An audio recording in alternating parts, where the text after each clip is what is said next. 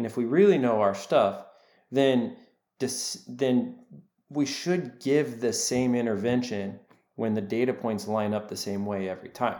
Now, that may not be the correct intervention. That's about program evaluation and auditing. But at least we know our methods so well that when data points line up, they should give a specific intervention. But because the data is so complex, that's where decision trees come in.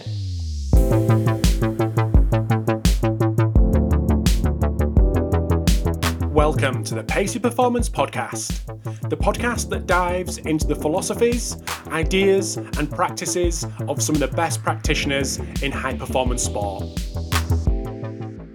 So, in this episode of the podcast, we have Ernie Rimer, and some of you may know the name from a roundtable that we had a couple of weeks ago with JB Morin, where we had a little chat around force velocity profiling.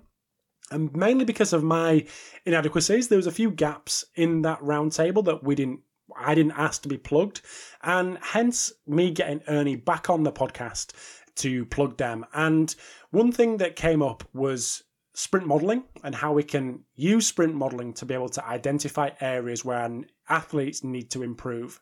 And then we have a little chat around how we can utilize decision trees to be able to standardize those interventions that come off the back of sprint modeling and how we go about that, the protocols we can use, and all that kind of stuff to help it easier for coaches to understand where their athletes need to be, where their athletes training needs to focus.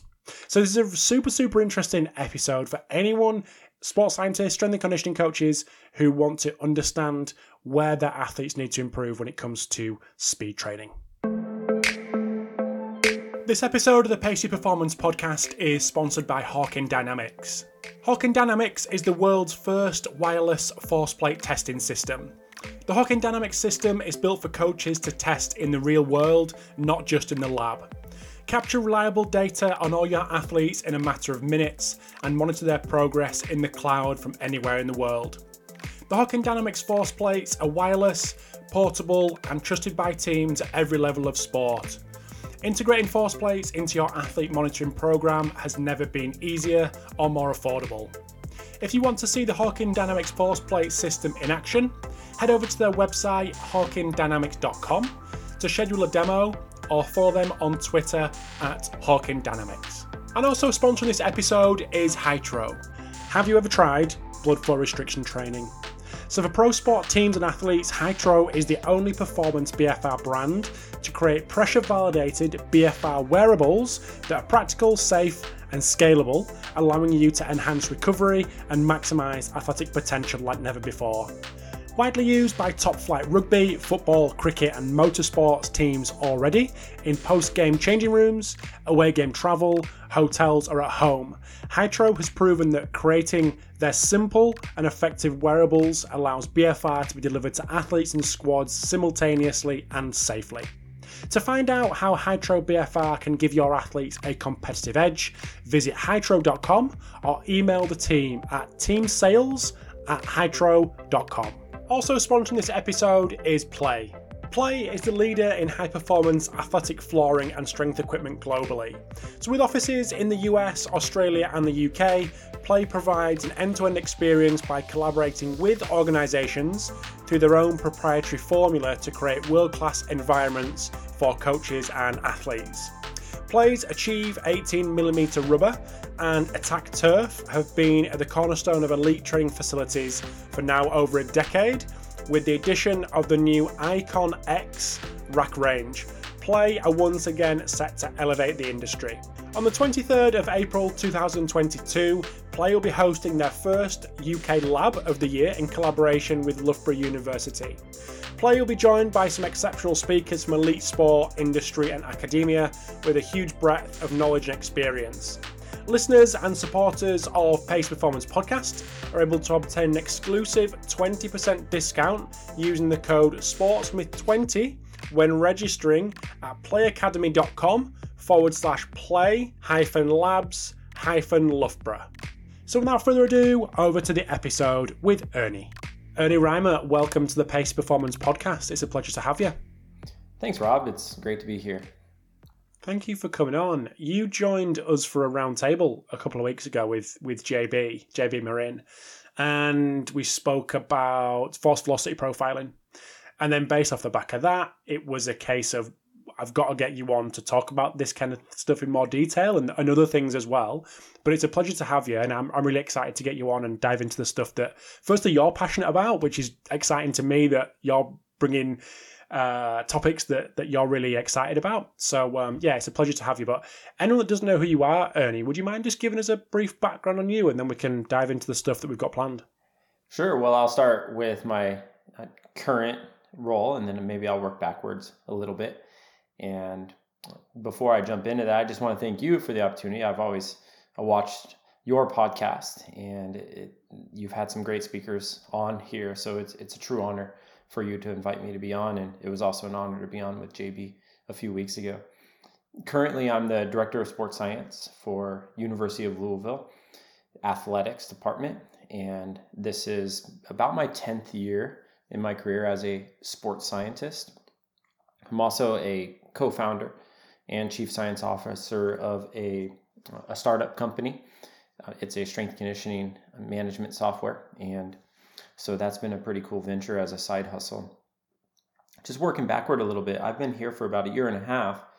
And previous to this position, I was the director of sports science at University of Utah Athletics. And I was there from 2013 to 2021. Prior to that, I was at US Ski and Snowboard in Park City. So that's what brought me to Utah. I was there for six years, went through one Olympic Games in Vancouver. And my first job was a strength conditioning specialist at Northern Arizona University in Flagstaff. That's where I got my bachelor's degree and my master's degree. And my my undergrad degree was in exercise science, and my master's was in education. And then when I moved on to University of Utah, I pursued a PhD in exercise physiology. Awesome, awesome. Well, I think we. Right. I reckon we dive right in. We I we dive right in, and like I said at the start, one thing that you spoke about with JB was the force velocity profiling side of things, but I wanted to kind of open that up to sprint profiling and modeling as a as a wider topic, and just get you to give us a bit more detail on on what options we've got because it's not all about just force velocity profiling. There's other options out there for us to better understand where our athletes are at and how we can go about creating interventions off the back of that. And we'll get on to the interventions later. But what options have we got when it comes to profiling our athletes for, for speed, for sprinting? Right. So there's obviously a lot of different ways that you can assess sprinting. So we can discuss that if you'd like. But for me, I, I think the the basis and the thing that I'm really interested in is to model sprint performance using a nonlinear regression. And because when you use this, this is the basis and the start of the force velocity profiling, but there's a lot of additional opportunities that could come from that model in and of itself.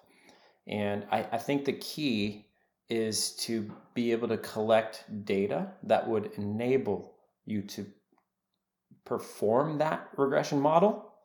And if you can get that, then it really opens up a lot of doors and it, and it could lead us to thinking about our sprint assessments in a different way. So some of the ways that you can collect that data, obviously the, the most common method would be timing gates. And I, I've surveyed different audiences before to just ask them what type, how do you assess sprints? And over and over again, the audiences will say that timing gates is the number one way that they assess sprints. Aside from stopwatches, timing gates may be one of the most cost effective strategies to assess sprints because, uh, but, but it's not that cheap because if you just buy one set of timing gates and all you have is a start and a stop time, then you won't really be able to model that, uh, that acceleration curve. So you do need to get a timing gate system that allows you to get multiple splits. And from that, you can model the data for that non uh, that mono exponential function for acceleration. So it's it's somewhat cost effective, but where I think it could be going is wearable technology. It's pretty common for major team sports and sport organizations to have wearable tech now. And just recently, JB and, and one of his researchers, uh, I believe her, I'd have to look up her name, but they published a, sto- a study late in 2022 where they successfully use wearable technology to model the force velocity profile of athletes. And to do that, you have to carry out the nonlinear regression function first. If we get to a point and some of our primary wearable tech companies, hint, hint, not name, mentioning any names, but if we can get to that point to where we can have a group of athletes just line up with their wearable tech, since everyone already has it, and we can have them perform a sprint, and then we can use that to model that that acceleration function. There's going to be a a potential overhaul on how we assess sprints because I, I believe that a lot of the lasers and the radars, the wires, the timing gates will all disappear if we can make sprint assessment easy using wearable tech.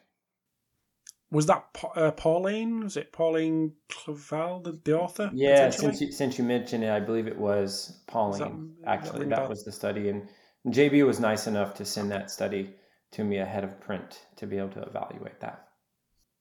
What a legend!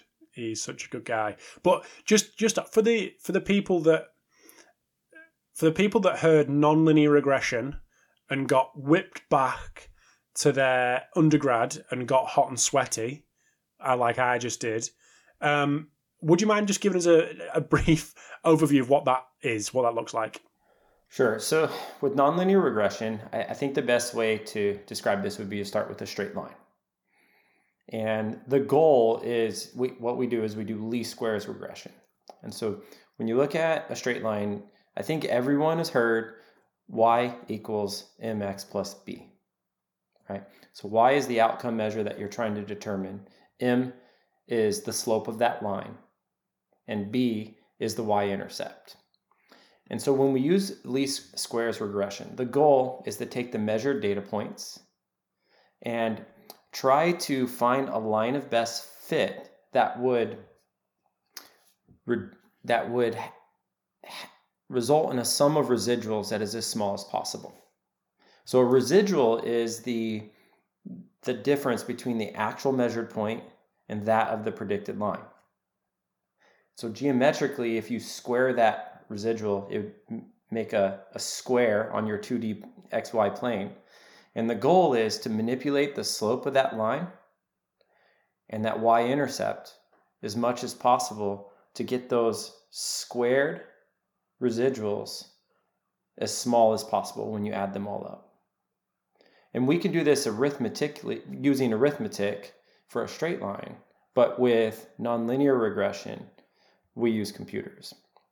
When we convert from a straight line to nonlinear regression, we are now dealing with two different parameters. One of them is the curvature constant, which in sprinting we refer to as tau, which is like your acceleration time constant and the other one would be the asymptote.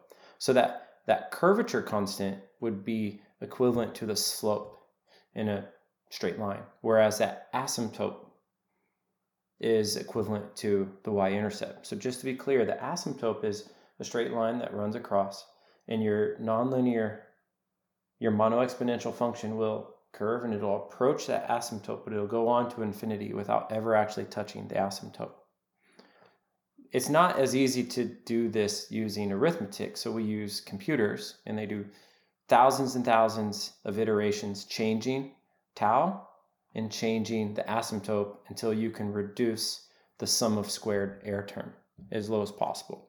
And this is the basis for what JB Morin has done in their Microsoft Excel spreadsheets that are readily available. But others have already published similar tools, like in R, you can find tools in Python, and now software products have uh, started to release their own versions uh, where they would allow for sprint modeling to occur. Just so you know, though, the different software products that are out there who allow for sprint modeling and this mono exponential function, all they're doing is least squares regression. So if you want to know what's under the what's under the hood or what's in the black box, they've just basically applied a some type of function to their software code that allows them to do least squares nonlinear regression. So we've collected the data that is enabling us to do that. We've plugged it into JB spreadsheet or something similar, and we we get that that output. What then can we do to help us under, better understand where our athletes are at? And then we'll move on to the interventions soon. But how, where do we go from there? We've got the data. Mm-hmm. Where do we go? Yeah, I, am so happy you asked that because I, I think that sometimes we might look at sprint performance almost through a pretty narrow lens. And it first of all, can we all agree that sprinting is really important? Do we actually agree that that's important for team sports and other explosive sports? We agree. Okay. So as long as as long as we you and I can agree that, here and now, so we're all good. Okay, good. So let it be written, let it be heard, let it be said. We agree that sprint performance is really important. So if we agree on that, then you know traditionally when you look at research trying to associate sprint performance with on-field performance, most of that is just used like a final sprint time. Some people have started to dive in only recently, maybe looking at peak velocity or some of those force and velocity variables. But traditionally, when we look at sprint performance and its relationship to performance, we've only looked at like the final time at what's your 10 meter sprint, what's your 40 meter sprint.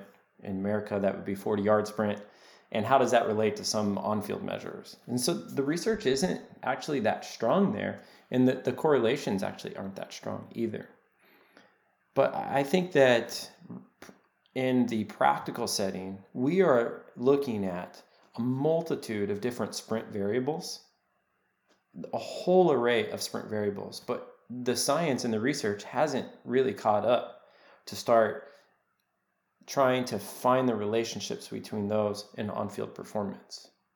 And that's really interesting because every fan, every performance professional, every athlete knows, as you and I just agreed, that sprint sprinting is performance. Sprinting is uh, highly related to performance. So, what if you had the ability to very accurately model someone's acceleration, where you could model their velocity over time, you can convert that into velocity over distance if you want to know how fast someone ran over a given distance. So, what if everyone in your sport performed the same sprint assessment? What would you do with that? How, how would you use that data now to start looking at different KPIs that might relate to those to those athletes in, in their sport? So I might I might just throw this at you real quick, Rob choose a sport, maybe a sport that I don't know anything about. Mm. Uh, you must know that I, I'm I've been in the United States my whole life, and I work with American mainstream sports like football and basketball and baseball. Uh, so why don't you choose a sport that I might not know anything about? And then let's let's actually just break this down, and I'm going to we're going to go through a little question and answer because I think that's exactly what the audience can do. Of course. Let's go with soccer. Let's go with football. You could have guessed. Yeah, I, I could have guessed. So, talk to me about.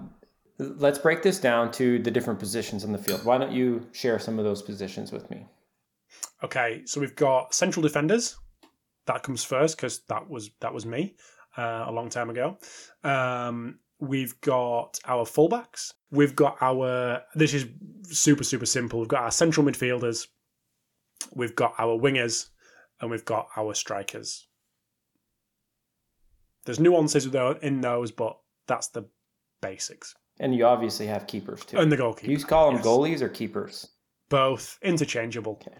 We won't break down every one of these positions, but now my my challenge for you is let's take let's maybe look at two extremes. Let's look at the keepers and then let's look at a another position group on the field because obviously their ability to accelerate is going to be a lot different. So let's compare. Why don't you tell me what would be valuable from a sprint or an acceleration standpoint for a keeper versus another position of your choice? Maybe that central defender that you mentioned. Yeah, of course. So goalkeeper, probably sprinting is probably considered the least important. I would guess the least important thing that they do. However, anything, any sprinting that they do will be will be short in distance, will be crucial because any action that they partake in, they're the last line of defense, so it's going to be with um, high risk, I guess. But anything, they're not going to sprint. Very rarely would they sprint over a couple of meters. Okay. All right. So let's start there and then we'll switch gears to central defender. So if I heard correctly, you mentioned that sprinting may be one of the less important things they do, but when they do, maximal acceleration over a short distance is going to be really important. So now what if your entire soccer team performed the same sprint? Let's say everyone did a 40 meter sprint and we use splits or another method so that we could derive that mono exponential function for every one of those. How convenient would it be now to manipulate that velocity and time data and perhaps convert it to distance and time? So, what if you took your keepers and said, how much time would it take for them to get, say, seven meters, a random number that you didn't get a split on? Or you could reverse it and say how far they could they go in one and a half seconds. I'm not sure what those KPIs would be. You, the practitioner, can decide that. But if you have that instantaneous data from your very reliable function, you can now derive very specific KPIs you think might relate to that goalie's performance to be able to see okay, if this person can get an extra meter or an extra meter and a half or two meters in the same amount of time as another one, could that actually relate to their success in their range as a keeper? Now, let's pretend your central defenders performed that same sprint and we use the data to perform the mono exponential function, their acceleration curve. What type of sprint variables would be important for that central def- defender? which might be a little bit different than the keeper. Yeah, so I would guess, not that I, I know specifically the, the, in the data, but I would guess that the majority of sprints that a central defender will do will be from a moving start, from a rolling start. They will do um, lots of short accelerations because um, they're going to be reactive off the striker that they're marking. Um, maybe I would guess they would r- rarely get into um, max velocity. Uh, it'd all be 10 meters, 15 meters, I would guess. Yeah. Using the same function from a moving start, you could pick any point in that acceleration and say, what is your what is your time interval or what is your change in velocity from this point in the sprint to that point in the sprint? So if you wanted to have a five a five meter run in, you could you could take your function even if you didn't have a five meter split because it's instantaneous data, and you might say, what is their change in velocity from five meters to 15 meters? You could also get the split time. You could you could with a instantaneous data using that function, you could say, what's the split time from 7.8 meters to 21.6 meters? And you get a split time for that interval. And that's the beauty in this model is you can start to come up with your own KPIs. So in a way, you could have everyone write that run that same sprint. Now there are nuances because there are some flying sprint techniques where you wouldn't have someone maximally accelerate into the the interval of interest that you might be timing. But assuming that in this case, you're going to just do a maximal acceleration and, and you might want to have some flying intervals or understand what their performance is when they've already had a runway. You can, you can use that same exact function from that. As far as those short accelerations, that's similar to that conversation that we discussed with the keepers. Perhaps you want to look at the same KPIs just so you can truly understand the difference in human performance from one position group like the keepers to those central defenders. So maybe you use the same KPIs there. But with max velocity, that that would be fairly simple because you would use the terminal velocity at the end of the sprint. Like what is the peak velocity that you achieved? And with more research, we may actually be able to extrapolate a little bit beyond to understand maybe what their max velocity capability would be. To give an example on that, one thing that we did, my interns helped me. I have smart interns, a lot smarter than me.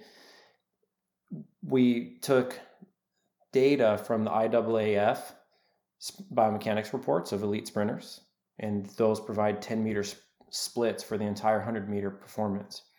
And we took that data and we, we tried to develop our own regression equations to understand that if someone doesn't sprint far enough to fully accelerate to peak velocity, could we extrapolate and start to estimate what their peak velocity may be beyond terminal velocity in a sprint? A lot of times in sport, we won't do sprint assessments um, for long enough distance in order to see what their true peak velocity is. And that's because we don't want to tear a hamstring and things like that, which may not be as big of an issue in soccer because soccer does a lot of high speed sprinting as a anecdote to prevent hamstrings injuries, right? But in some sports in America, like football and Major League Baseball and stuff, they won't let them sprint as far as they need to to hit peak velocity. Nevertheless, if you had a long enough sprint, you can take terminal velocity and you can make those comparisons, or you can possibly develop some some models to extrapolate beyond. The point in all of this is that what you've just done is you've helped educate me on a sport that I haven't had a lot of involvement working in. And everyone just did the same sprint assessment. We had some splits or another another way to capture the data we need to perform that least squares nonlinear regression. And from that same sprint, we have derived different KPIs for different position groups. And now maybe that opens up the door for better performance profiling and research to identify which sprint performance measures may actually relate to on field performance. Now, I might add for a different sport, maybe some of those collision based sports, perhaps momentum is interesting, like in rugby or American football. You may be interested how much momentum different players have after a given distance of maximal acceleration. And that and all you would have to do is take that instantaneous velocity measure and multiply it by their body weight and you would have a momentum measure. And so that that could be an additional layer to starting to develop your own sport specific, position specific KPIs that may actually relate to on field performance. So, part one was all about sprint modeling. Part two, we have a little chat around strategic periodization and then decision trees. So, a really, really interesting part two coming up with Ernie.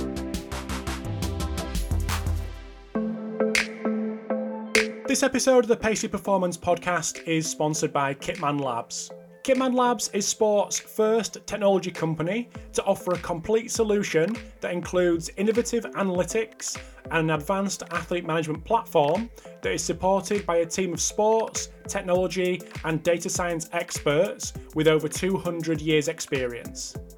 Kitman Labs is leading the evolution of sports performance, partnering with over 150 elite teams across the NFL, NHL, MLB, AFL, EPL, and Championship Rugby. Through advanced statistical analysis, rigorous scientific research, and unparalleled industry experience, they've architected the world's only analytics platform that helps sports teams to truly harness their data and uncover the influences behind performance optimization and injury risk.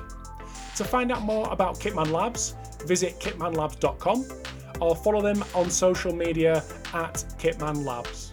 Also sponsoring this episode is Rewire Fitness. While we all know it's important to develop athletes' mental skills, it's often challenging for coaches to figure out how to apply these strategies. The Rewire Fitness is the ultimate coaching solution for helping athletes develop their mental fitness and gain an advantage over competition. The platform integrates evidence based tools backed by neuroscience and sports psychology, as well as protocols used by NASA and the Navy SEALs to help athletes enhance mental performance and improve readiness, recovery, and resilience. With daily insights into each athlete's readiness, you can identify trends, prevent overtraining, and make informed recommendations with ease, resulting in improved team performance. And they have the data to back it up. Typically, their users reduce their self related stress by 70%, Feel 30% more focused and feel 30% more ready for performance with just 5 to 10 minutes of use each day. By implementing Rewire in your coaching practice, you can also support a culture of health and wellness, proactively working to prevent athlete burnout and overtraining. Prioritizing mental wellness and performance is key to success of any team, and Rewire Fitness is the solution to achieve it. Learn more and schedule a demo at rewirefitness.app forward slash pacey. And now back to the episode with Ernie. Interesting, so good. And I think that, that going through that example has definitely taken people through that the sport that they work in, if it's soccer or, or, or another um, another sport. So one thing we spoke about when we when we emailed back and forth about the discussion points that we were going to talk through today, you'd shared with me a well some resources about decision trees. And this is something that I actually forgot to put in there, but I'm definitely leveraging and sticking that back in there now. How can we leverage decision trees to help us take what you've just described so eloquently over the last 20 minutes and filter people into different interventions based on the data that we've collected? Right, right. Thanks for asking that. And this is a really interesting topic for me because since the beginning of my career, decision trees, we didn't call it that 20 years ago, but decision trees are this idea where you assess athletes and you have different thresholds or different indicators that would cause them to have a different intervention because of that. Now, just to delineate from decision tree terminology that has emerged because of machine learning, there, there's decision tree technique in machine learning, and that's not exactly what we're talking about. What we're talking about now with decision trees is that you you you go through you, you have a set of data and then you branch off and you start to ask these questions do you hit this threshold or do you not?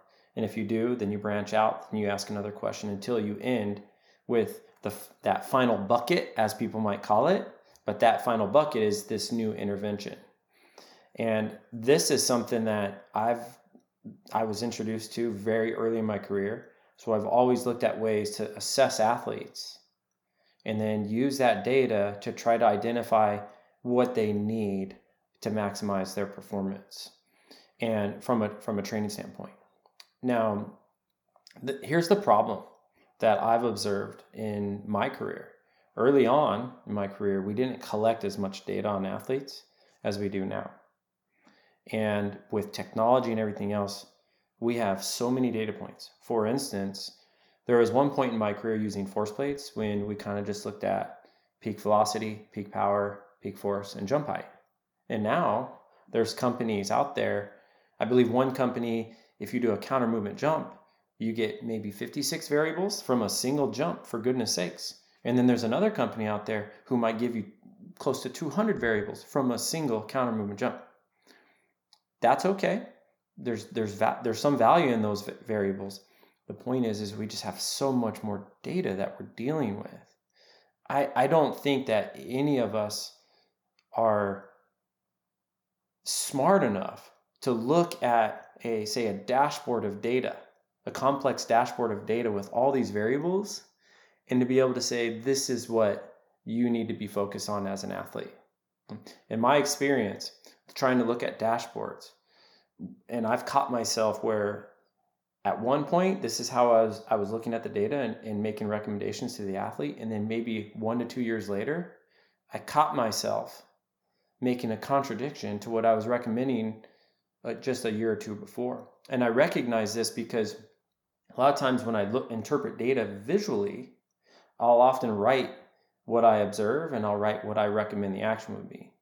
And I've been able to compare my notes given to athletes the same type of sport going, huh, I feel like I've contradicted myself. And so sometimes data can confuse us.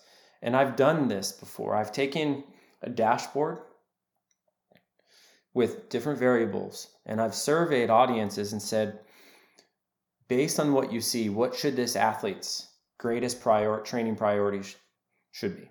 They look at it, they rate it. 10 minutes goes by, the only thing I do is I just rotate or change the position of the variables and I ask the same question to the same audience. And they all come up with completely different answers. And only 10 minutes has lapsed of us having a conversation in between. that's really risky. I think that's really dangerous in, in how we interpret data and, and try to make recommendations to our athletes because we need to know our stuff.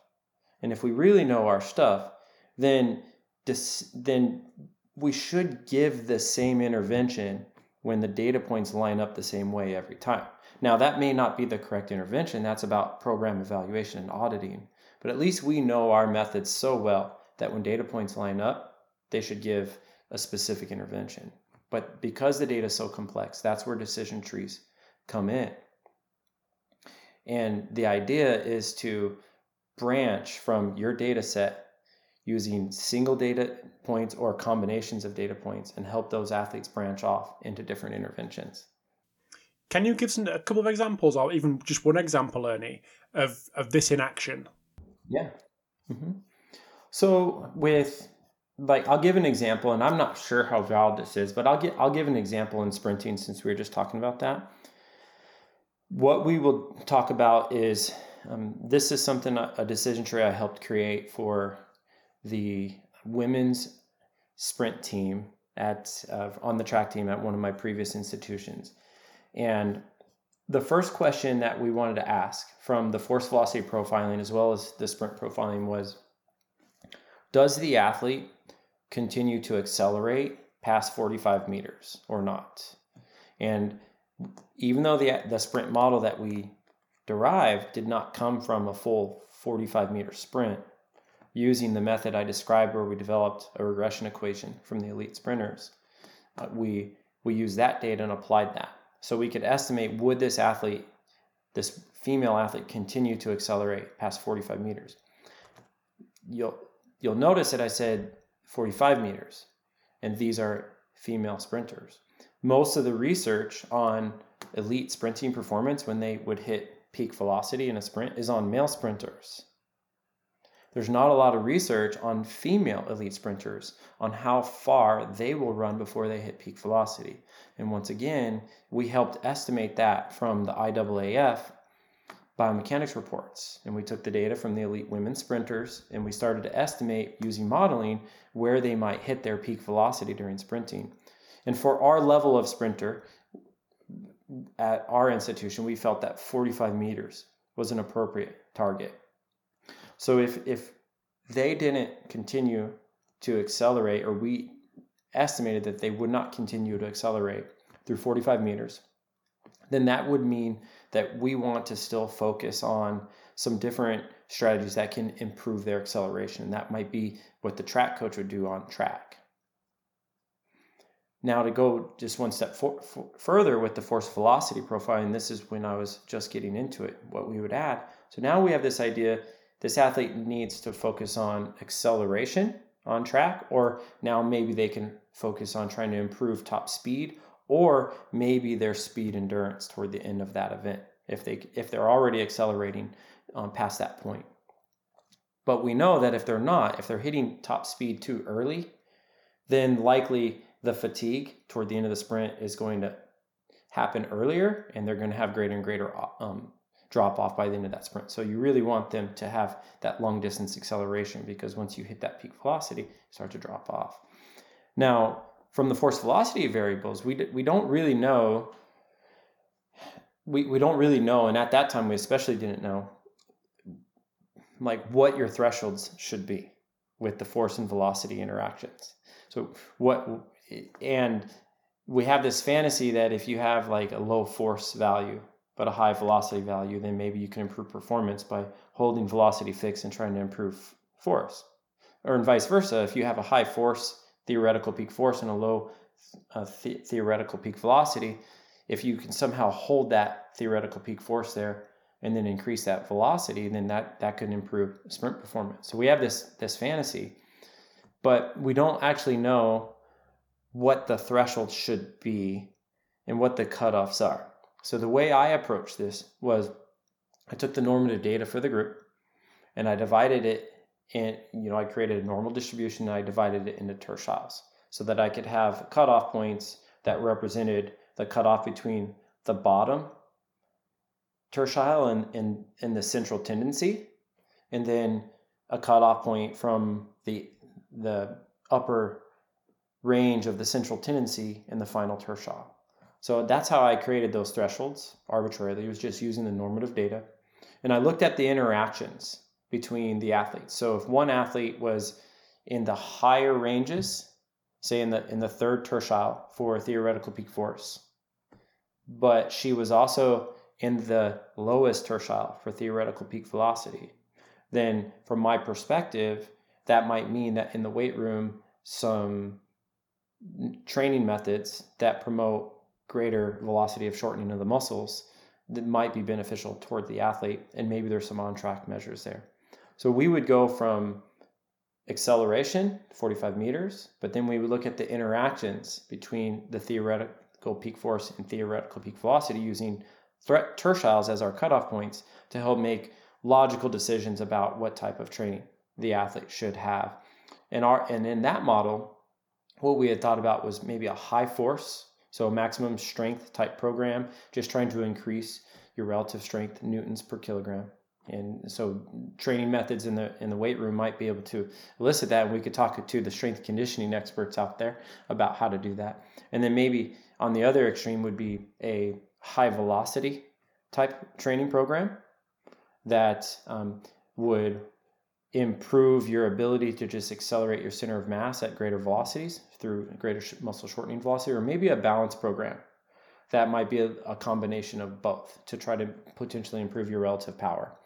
So that that's how we kind of did that decision tree. But the beauty in it was that we had very like like we had very descriptive indicators on how we wanted to do that. So we had the first question, and that branches the athletes in. And then we have another set of questions. And those thresholds or those combinations of the data would allow us to branch those athletes into different categories. Now, if we were to train the athletes, we can audit and evaluate our results to find out if our methods are actually eliciting the response that we want. The main point is, is that we're not getting lost in the data because we're funneling the data into a decision tree that we've defined and then that decision tree is making recommendations about how we should train the athletes. Let's train the athletes. Let's evaluate whether those different types of training programs elicit the responses that we want. If they do, and that's the fantasy that they do, then you've got a really good methodology. If you don't, and usually I promise you, if you start to audit your training programs, they don't always elicit the responses that you think they will it's time for you to go back to the drawing board and try to understand why and start tweaking those programs to get those programs to elicit the responses you seek. So the the, the overarching theme to in, to introduce a decision tree was to standardize the intervention that was gain, gained off the back of the data. That's the that's the overall premise of the decision tree. I, I would say so. In and to standardize it and to just be really specific in in being able to identify the individual needs of the athlete for sure. I love how you sum that up. Okay. I'm my simpleton brain could you could you see the the clogs the, the sorry the cogs ticking um to to to get my head around that? But that, that that sounds super interesting. My final question on this ernie was what kind of program software do we need to create those decision trees? I guess you don't need anything, but how can we make that process easier, or how can practitioners make that process as easy as possible for themselves? Yeah, for sure. So I've always used just Microsoft Excel and basic logic to do this. And, and, and so I think most people who can do some form of coding can have been exposed to your traditional if and or type logic. And a lot of times decision trees are just if they are greater than or equal to this or if this is true then do that. Now you that can be a new question. Uh, if this or, or and or that do this. And so I, I would say that basic logic is the premise of all of it. But you do need to know what your assessments are you do you do need to know what your your benchmarks may be for those assessments. You have to conceptualize how multiple data points might interact with each other. So the, the coding can become quite complex. But the the true basis of it is that basic logic. Now, if you have a good understanding of basic logic, you can apply that in different types of stat languages like R and Python or software development language. Now, not to self promote, but I will. I, I won't name my company, but one thing that we've done is we've made user defined decision tree decision trees possible to all with no code logic. Once you have your data points, if you know what your thresholds are, we have plain language where you literally will create your decision trees using sentences. So if acceleration uh, to 45 meters is equal to no that they don't, then um, that's the first criteria. And also if this and if this, and it's all just plain uh, plain language, and so you don't have to learn how the equals, if, parentheses, and all the different little nuances in coding languages. So we just you just speak sentences. This and this and this and this all have to be true, and they're going to get bucketed in to this category. And if you want to, you can attach a training intervention to that category. So that's one thing that I'm really proud to offer to the industry because I'm telling you, Rob, I can't tell you, there, there's been so many times in my career where the more and more data you have, the more you get lost and confused by the data. So these decision trees just allow you to own what you're doing. It also forces you to think about the data too. Like because uh, the best models use the fewest number of predictors. So if you have a big messy model with a lot of data, likely you haven't made sense of it yet. But decision trees can help you do that. Interesting. Super, super interesting. Right. One thing I want, and just change tack completely. And one resource that you sent over to me as we as we prep for this together, which was the, the interaction on the preparation for this was was really cool. So I, I, really appreciate your input. And one thing that you sent me was uh, a presentation on strategic periodization, which feeds into a something that I was I can't remember who I spoke to about. I think it might have been Martin uh, who was who was grading opposition and then using that to make decisions on selections, on training, and all that kind of thing, which kind of is similar to strategic periodization as as you described it. But I think I found it really interesting. I thought it was definitely worth having a little chat around. So, from your perspective, what is strategic periodization and how does it work? The definition for strategic periodization would be the intentional peaking for matches or events of perceived greatest priority or difficulty. Now, just to be clear, strategic periodization, that, that term isn't used as often as another term called tactical periodization. In a paper by Sam Robertson and David Joyce, published in 2018, right there in the introduction, they talked about how they had done a match difficulty index in their paper in their the publication by the same two in 2015.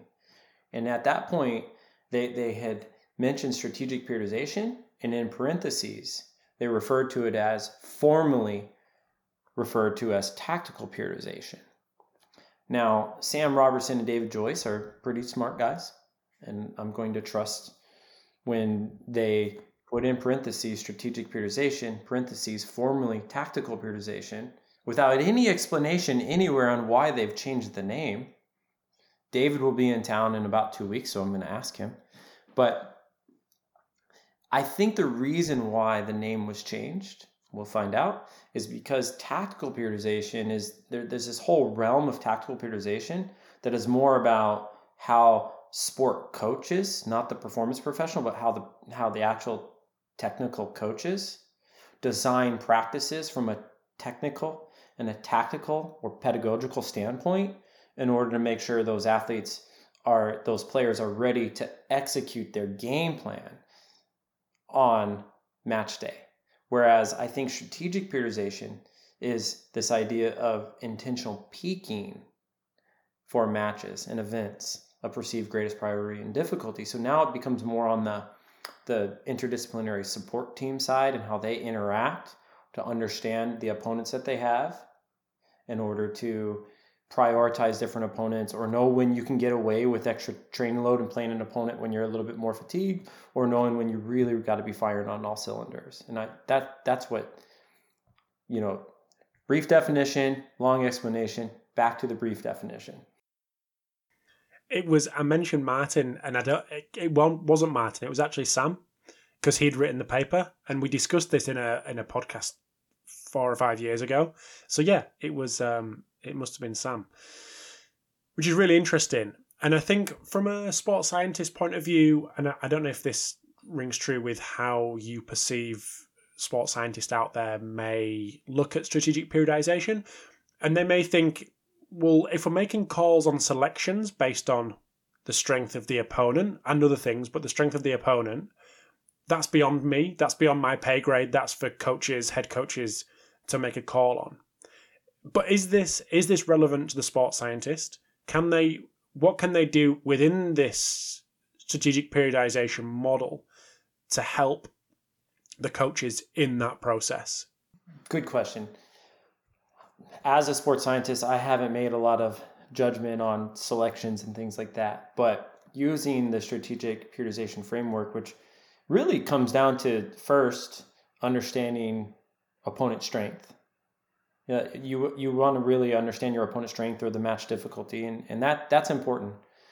But when you start to look at that, if if there's certain opponents that you perceive, hey, we have a shot at beating these, this they're we're the underdog, or this is going to be this is going to be a battle for top position in the table, then you want to work backwards from that and really understand the different scenarios and factors that may be at play. So we have two types of factors when we think about strategic periodization, and this again comes from the work by Robertson and Joyce. So um, my whole approach to strategic periodization started with one paper in 2018 by Sam and David, and then we've kind of developed our, our model on this, and there's not a lot of research on it. But we start with the fixed factors, and the fixed factors are all the things you know about the opponent and about the match that aren't going to change. So some examples might be scenario. Some in some sports you might have two matches in a week, a Thursday and a Saturday match. Right? So that that would be a, a certain scenario, location, home, away. Time that the match will be played, time of day. The surface you might play on, potential acute differences in altitude, that altitude's not going to change. The number of days of preparation you will have for that opponent from, from your last match, now focusing on that opponent. Maybe that difference in prep days between yourself and the other opponent, your match density at that time. Maybe the number of weeks you've had since a break in competition, the day of the week that the, the competition may occur. Most of these things aren't going to change you would consider those fixed factors. Dynamic factors are those things that are going to change from uh, as the season goes on. Uh, opponent strength may change. Last year, you might have had an opponent that wasn't as strong, and they're stronger this than expected this year. That might change. The weather is constantly changing, so humidity, temperature, precipitation. Those issues are constantly changing. And so, so you have to look at some of those those factors a little bit closer to competition. Uh, other options with uh, other dynamic factors might be um, another environmental factor would be solar exposure or sun sun exposure because that can affect core temperature. So if you have a hot humid environment and you're in the shade, it's not going to affect you as much as if you're in a hot humid environment and the sun's like shining directly on you. Those factors matter, and your interventions that could go into that also matter. Other ones might be player availability, who, who's hurt, who's not on our team and their team. Those things change as the season goes on. And so with strategic periodization, the, the process starts with using the fixed factors to plan out your entire season and try to under in light of that opponent's strength and try to understand where you have opportunities to maybe give yourself an advantage over an opponent or where you may have situations where you may be at a disadvantage and how do we address that? So, in our real life setting here at my current institution with one of our programs, they don't start their preseason camp until mid January. But by December 1st, and we've done this two years in a row now, this is my second year here, the coaches have already provided us their estimation of match uh, difficulty, the opponent's strength. And then we, as the, the health and performance team, have gone through literally every single day of the season, all the way out to May. And we've made recommendations to the coaches about days of practice, days on and off, projections on maybe the loading schemes, nutritional interventions, recovery interventions, maybe adding extra days off here and there. We've mapped the entire season on December 1st, and we haven't even started preseason camp yet. Then, what we do right now, and this is happening as we speak, that's the first time we plan the season. Now, so every week is planned, every opponent, every match is planned. We, we know what we're going to do. The week before, we, we meet every week, and as part of that meeting, before we get to this week, we look ahead. Hey, let's just look at next week one more time in light of the dynamic factors. There's things have changed. So next week's schedule may need to change again a little bit because things are closer. So that's the second time we've planned next week based on our long term strategy. So a couple months before, we're done the whole year. Then the week before. Now the week of, finally we spend the the about half of our meeting time looking at this week. Putting the magnifying glass on on it even closer and going, okay, here we are. This week is here. Are there any other factors at play that we need to consider? Any small micro adjustments that we need to make this week to give ourselves the greatest chance of success? And we put those in place for the rest of the week to give us the best chance of success. And that's our model. So the issue with all of this is that strategic periodization, and the research might suggest this too, it's all about planning it's all about peaking for opponents of greatest perceived priority or strength, right? But what about the other side? How, the, the problem with all this is how do you actually evaluate whether or not your your methods are working or not? So the question is, Ernie, how do you go about that? Well, I'm gonna I'm gonna turn the table on you. How would you okay. go about it? How would you evaluate your methods against outcome? Well, it's interesting because uh, the outcome of a game, whatever sport you play, the score, win, lose, or draw. But then it becomes deeper than that because you may draw, but there may be lots of positives within the within the performance that give you encouragement to take forwards. So I suppose it's identifying what they were, but from my experience, because of emotion that goes in to sport, people get carried away. Certain coaches, head coaches, everyone gets carried away when looking at the scoreboard. So I suppose it's identifying the positives and the negatives that came out of each game to evaluate whether that was a we prepared in the right way because of the outcomes that we've identified or things can change. I don't know if that answers the question, but that's from me trying to get my head around it. It and this is really critical to evaluate your team's outcome. And you you've what it sounds like to me what you've done is you've used a qualitative approach and this is how we want to approach this. There's certain things that we want to see in a competition and then we're going to evaluate the team's overall performance based on how we did in these different factors of the game right that would be your approach and there, there's not really a right answer and this is a big challenge what but you're right on the money. Wins and losses may not be the best way to evaluate outcome because we do know that really good teams can play like crap and still win. In fact, any team can play like crap and still win. We also know that you can play lights out, best best performance ever, just really really show magical performance and still lose. We know that.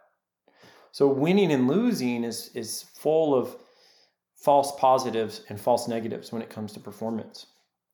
In some sports, you could use like margin of victory, and maybe that gets you a little bit closer. And that can trick you too, because what if you're um, a, a really good team and you're you're at the top and you're playing the team that's at the bottom, and say you win by four points for whatever sport it may be. But now, what if you're that really good team and you play the team who's just right next below you and you win by four points?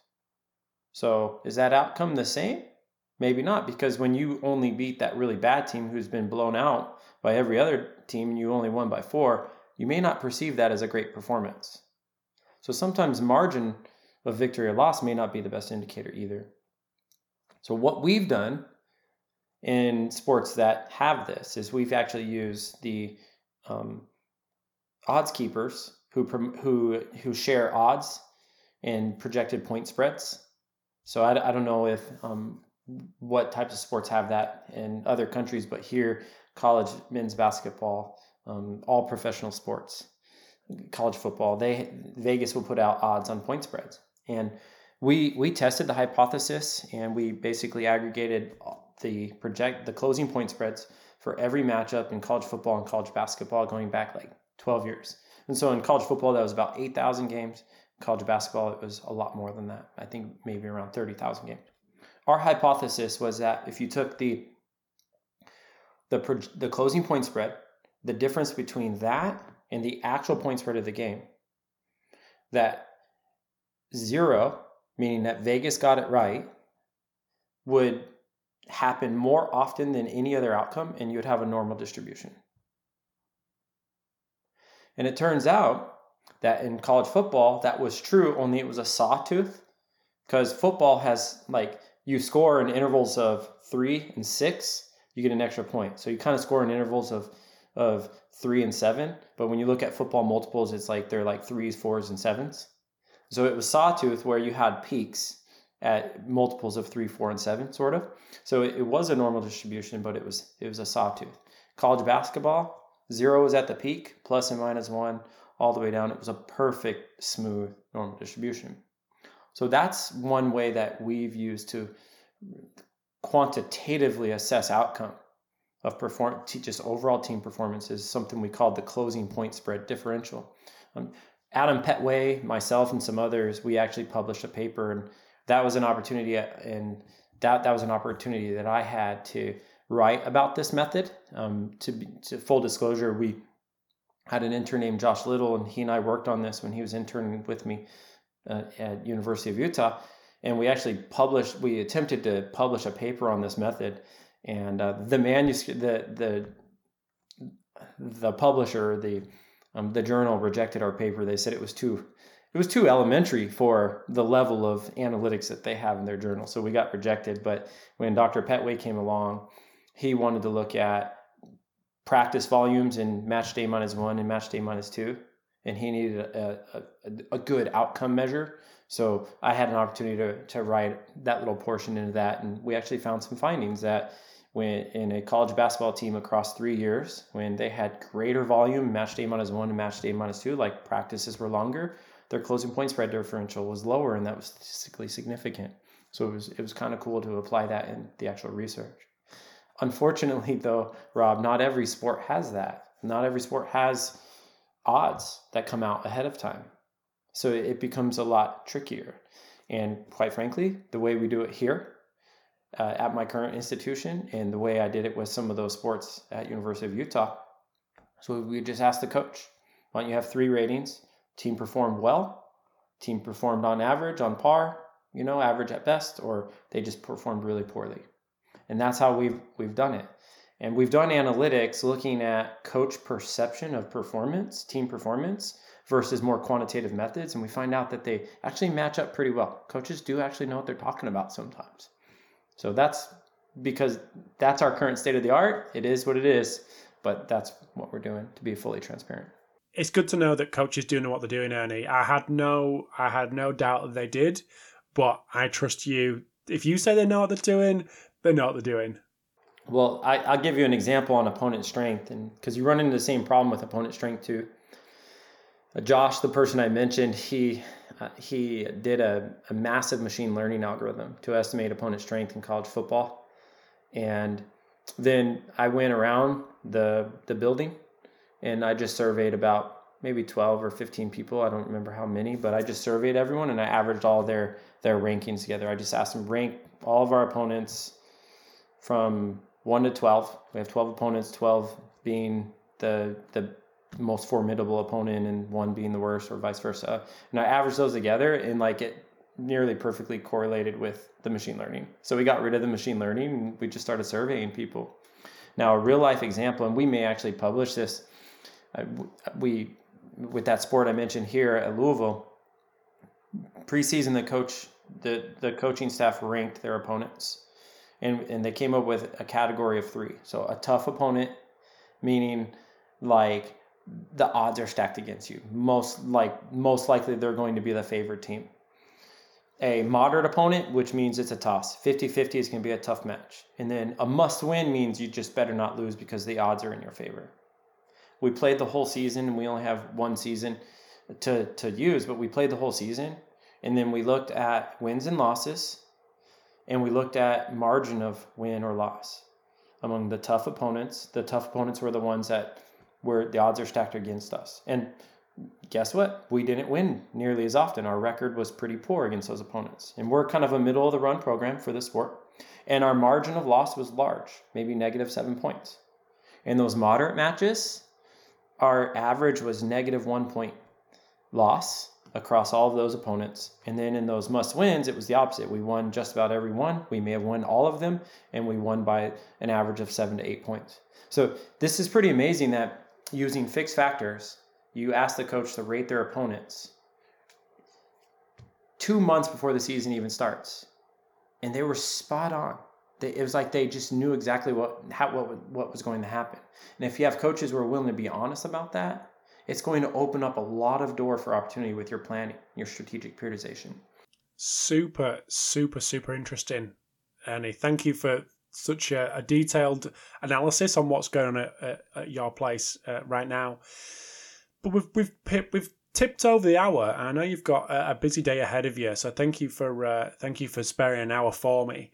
But where can people get to know more about you, more of what is going on at Louisville, and anything that you got business wise? Yeah, absolutely. So um, you can find me on social media. It's all it's all just Ernie Rimer on social media. So I'm not the best social media person, but Twitter, Instagram, LinkedIn are probably the three main ones. And through those sources, you can identify uh, my other other links and feeds where you might be able to um, take advantage of some continuing education opportunities that uh, we offer uh, to the industry. And and uh, ultimately that's what we're here to do is we, we really just want to give back. So if you were to take a look at those and and you'll see that uh, my software company is attached to that and um, you can do internet searches and possibly see some presentations I've given, possibly even on strategic periodization, some of the topics we've discussed today. But uh, that stuff is out there. I've given presentations on these things. Those presentations have been videoed. So if you want to dive deeper into some of the things we've discussed, just uh, start with the internet or just reach directly out to me. Um, I'm pretty easy to reach. You can find my email on uh, gocards.com, which is where I work. So you can find my email there, and my phone numbers should be on there too. So just reach out anytime you'd like. Awesome. You're a kind, you're a kind man, Ernie. Thank you very much for that. But I'll link to all the social media and stuff and, and all that kind of thing on the website, so um, people can also also get that there. But thank you very much once again. Not only have you turned up for a roundtable and gave us your wisdom with JB, you've come on your own and um, and graced us with uh, with your knowledge and experience. So thank you very much, Ernie. Look forward to keeping in touch and um, speak soon. Likewise, thank you too, and thank you for everyone out there who's listening. Thanks, Ernie. Thanks for tuning in to episode 440 of the Pacey Performance Podcast. Big thanks to Ernie for coming on and joining me for a second time in the space of six weeks to have a little chat around sprint modelling. So, big thanks to Hawkin Dynamics, Hytro, Play, Kitman Labs, and Rewire Fitness for sponsoring this episode today. The podcast could not run in its current form without these guys, so I really do appreciate all their support. Big thanks to you for tuning in and look forward to chatting to you next time.